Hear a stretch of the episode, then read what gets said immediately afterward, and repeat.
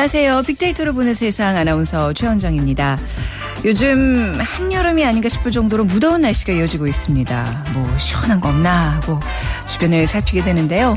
이럴 때 시원한 아이스크림, 달콤한 빙수 참 꿀맛이죠.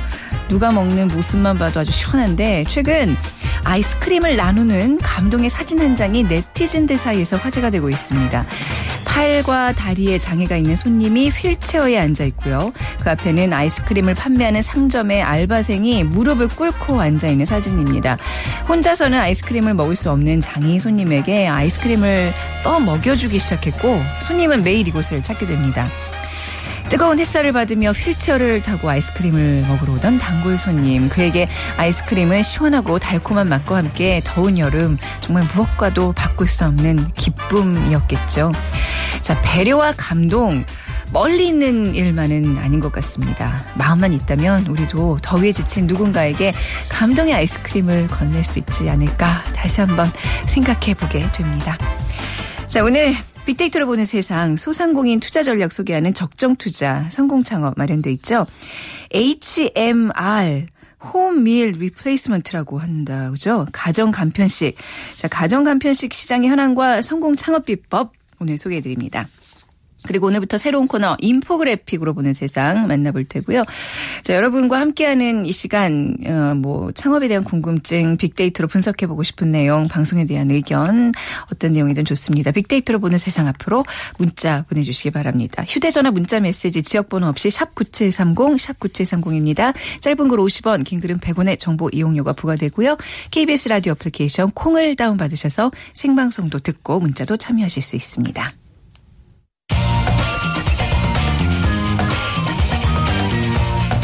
클릭 이슈 설왕설래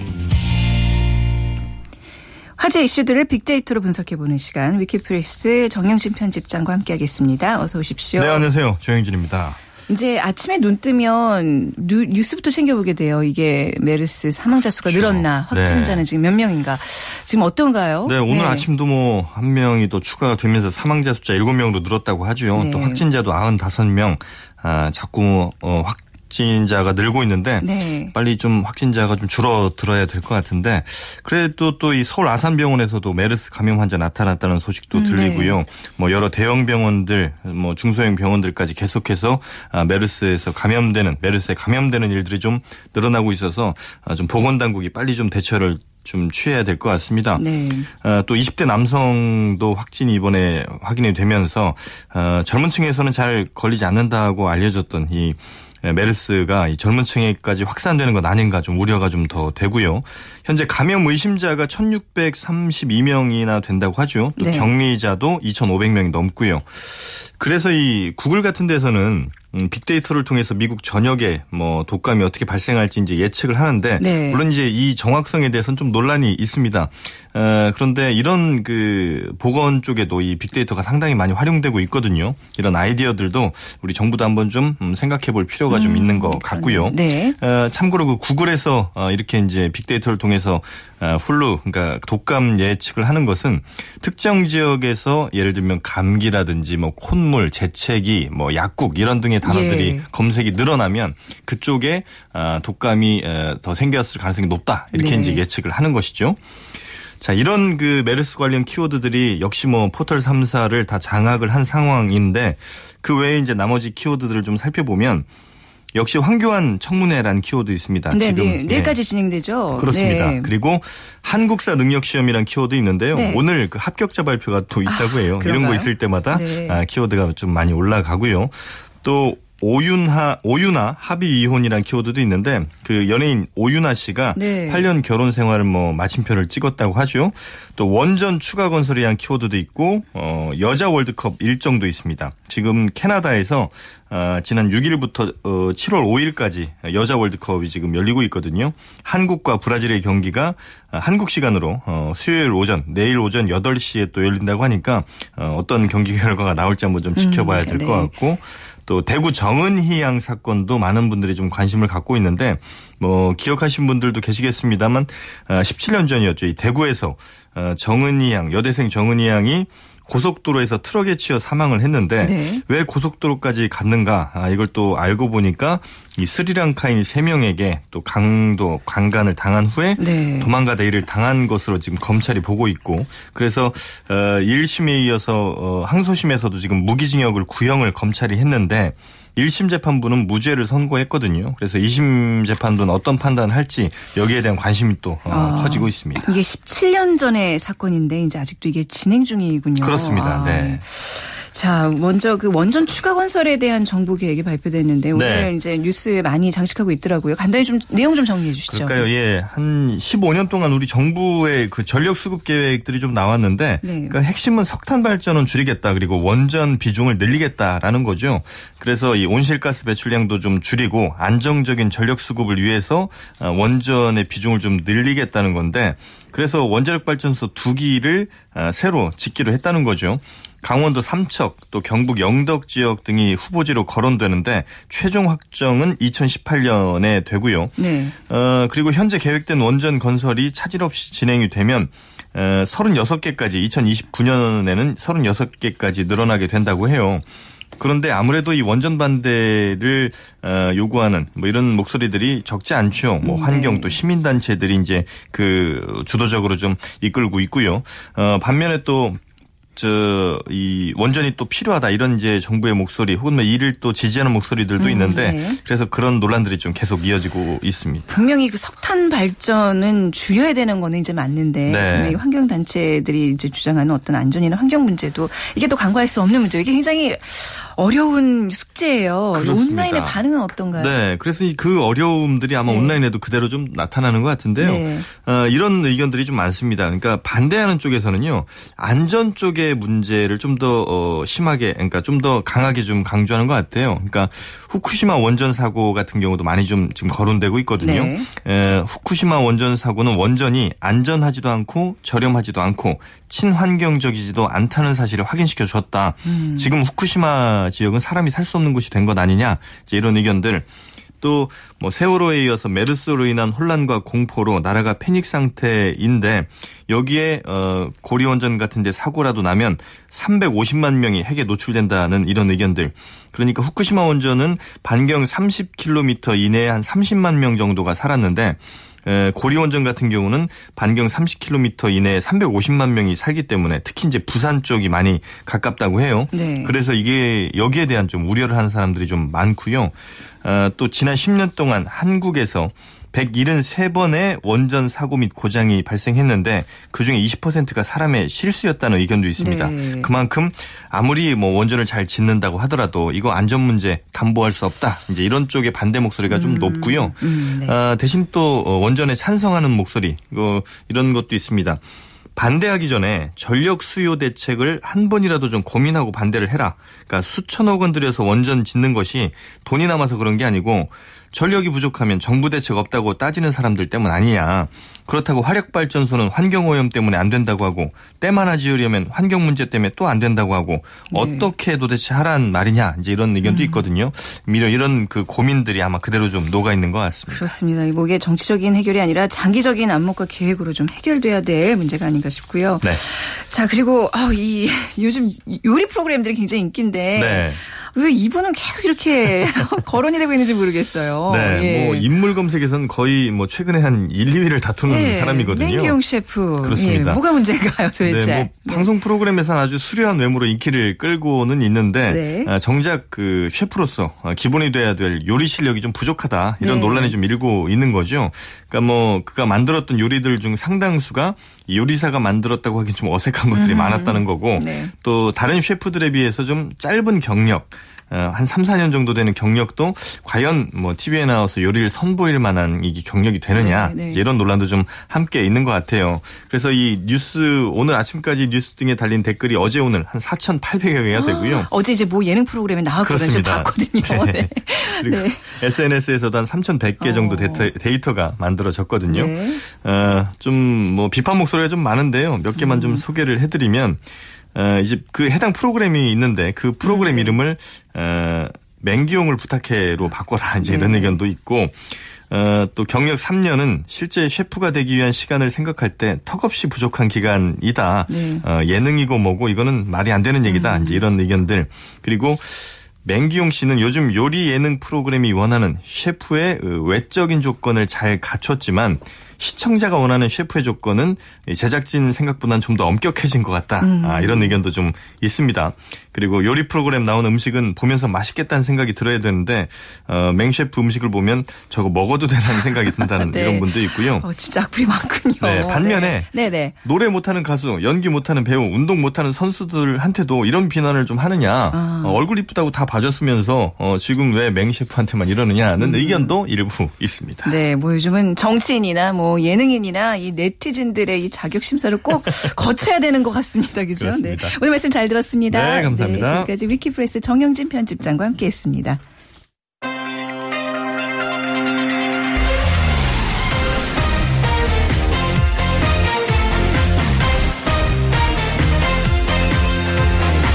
절대 손해보지 않는 소상공인들의 투자 전략.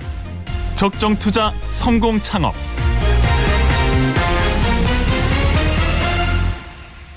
소셜 분석을 통한 소상공인 투자 전략을 소개하는 시간 창업피아의 이용구 대표와 함께하겠습니다. 안녕하세요. 네, 안녕하세요. 네, 제 주변에서 이제 우리 네. 이용구 대표의 이 방송을 듣고 네. 어, 나 창업 좀 해볼까? 뭐 그때 그거 나오던데 어떻게 좀 더 알아봐 줄 수 있겠니? 라고 부탁하는 아, 분이 계셨는데 네. 아, 그만큼 이제 좋은 정보들이 있다는 네. 얘기예요. 많은 네. 사람들이 지금 관심을 끌고 있는데 자 오늘도 처음 들어보는 단어, 단어거든요. 네, HMR? 예. 네.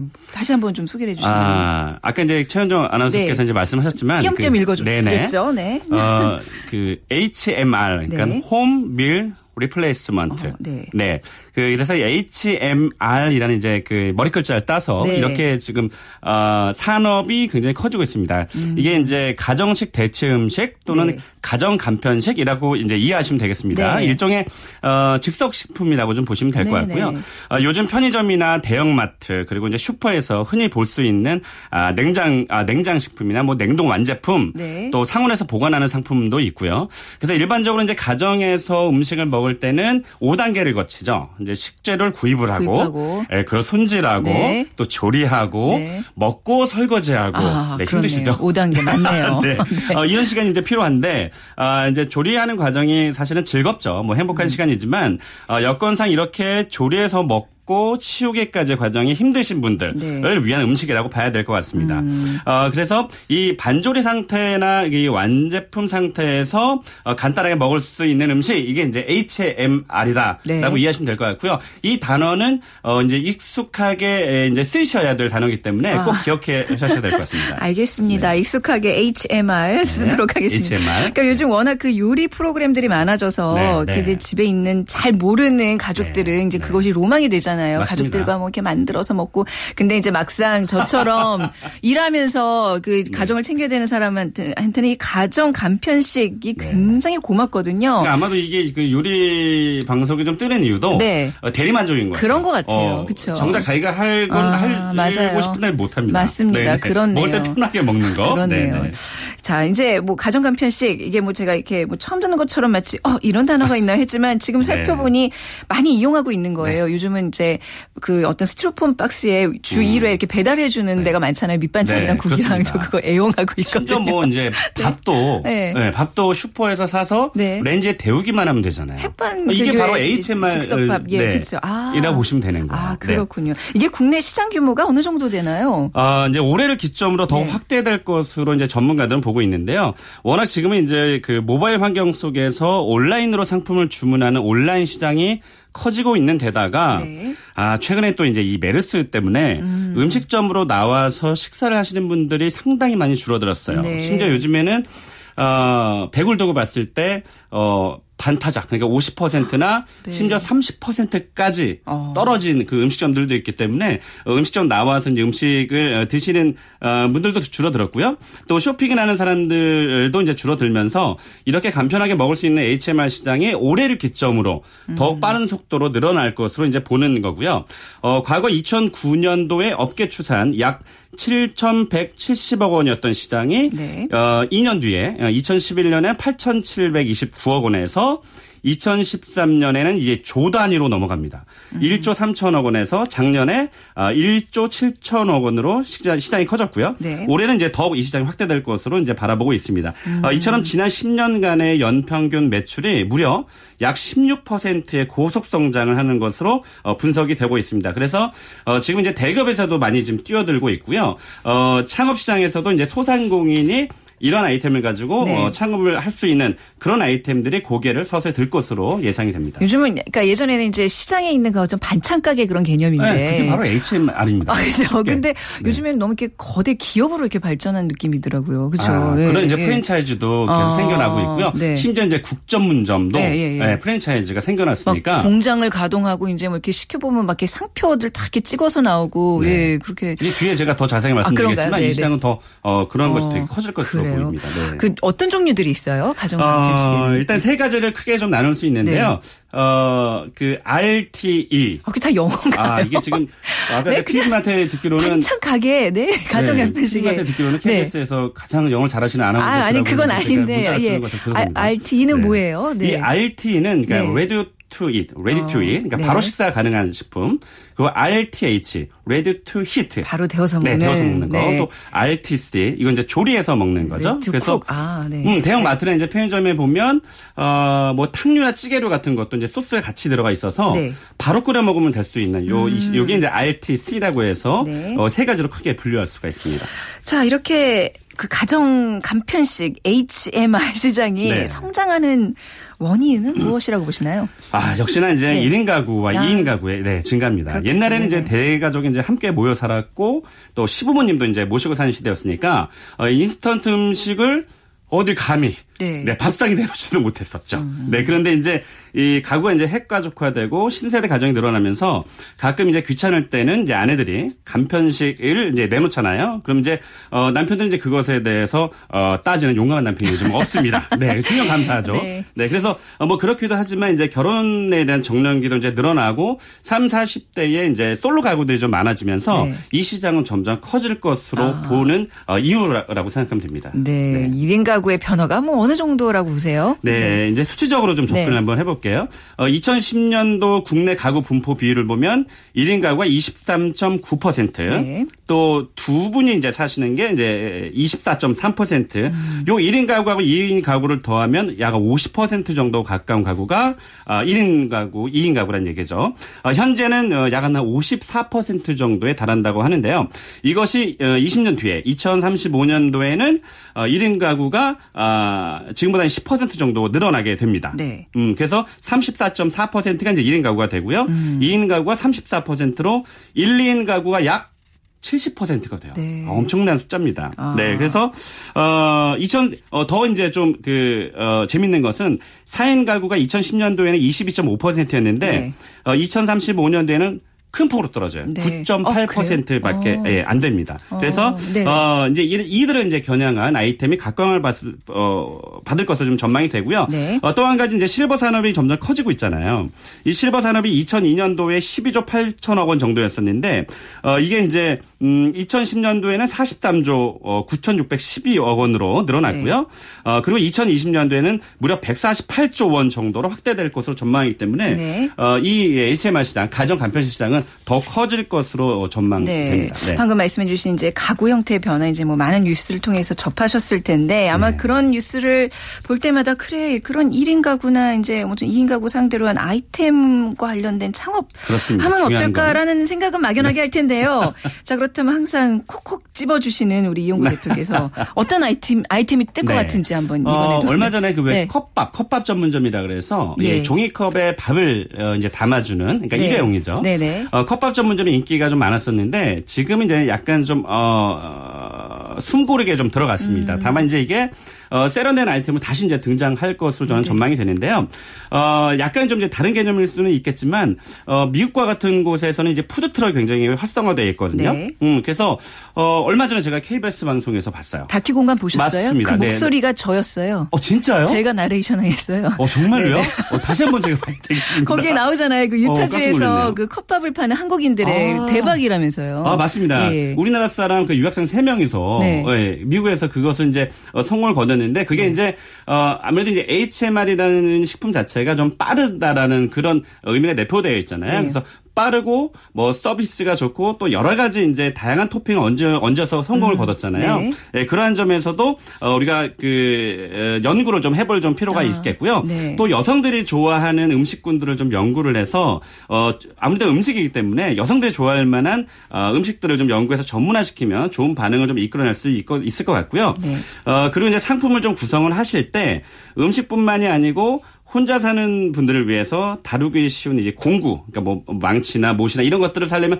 천물점을 가야 되는데 네. 어, 이런 간편 음식점들을 팔 때 한쪽에 이제 어, 혼자서 사시는 분들이 필요한 것들 있잖아요. 아. 그런 것들 함께 좀 구색을 그 괜찮겠는데요? 맞습니다. 좀 오. 구색을 좀 맞춰주시면 오, 네. 어, 혼자 사는 가구들이 어, 팬이 될 수가 있죠. 그 네. 매장이 팬이 될 수가 있거든요. 그래서 아. 어, 가정 어, 그러니까 간편한 과일이라든지 음식이라든지 그런 공구라든지 어. 어, 뭐 어떤 책자라든지 이런 것들 함께 파시면 약간 그 샵, 샵인샵 형태로 그렇죠. 네. 음식도 팔면서 뭔가 네. 1인 가구가 필요한 어떤 어, 한마디로 파는 얘기하는 네. 편집샵이 되는 편집샵 그렇네요. 네, 네. 아, 알겠습니다. 어, 이 점점 개념들이 잡히고 있어요. 자, 그러니까요? 그렇다면 성공 네. 비법을 좀 간단하게 한마디로 정리해 주신다면요. 아, 우리나라 이제 1인 가구가 어, 온라인으로 식품을 구매하는 비중이 약 30%로 알려져 있습니다. 네.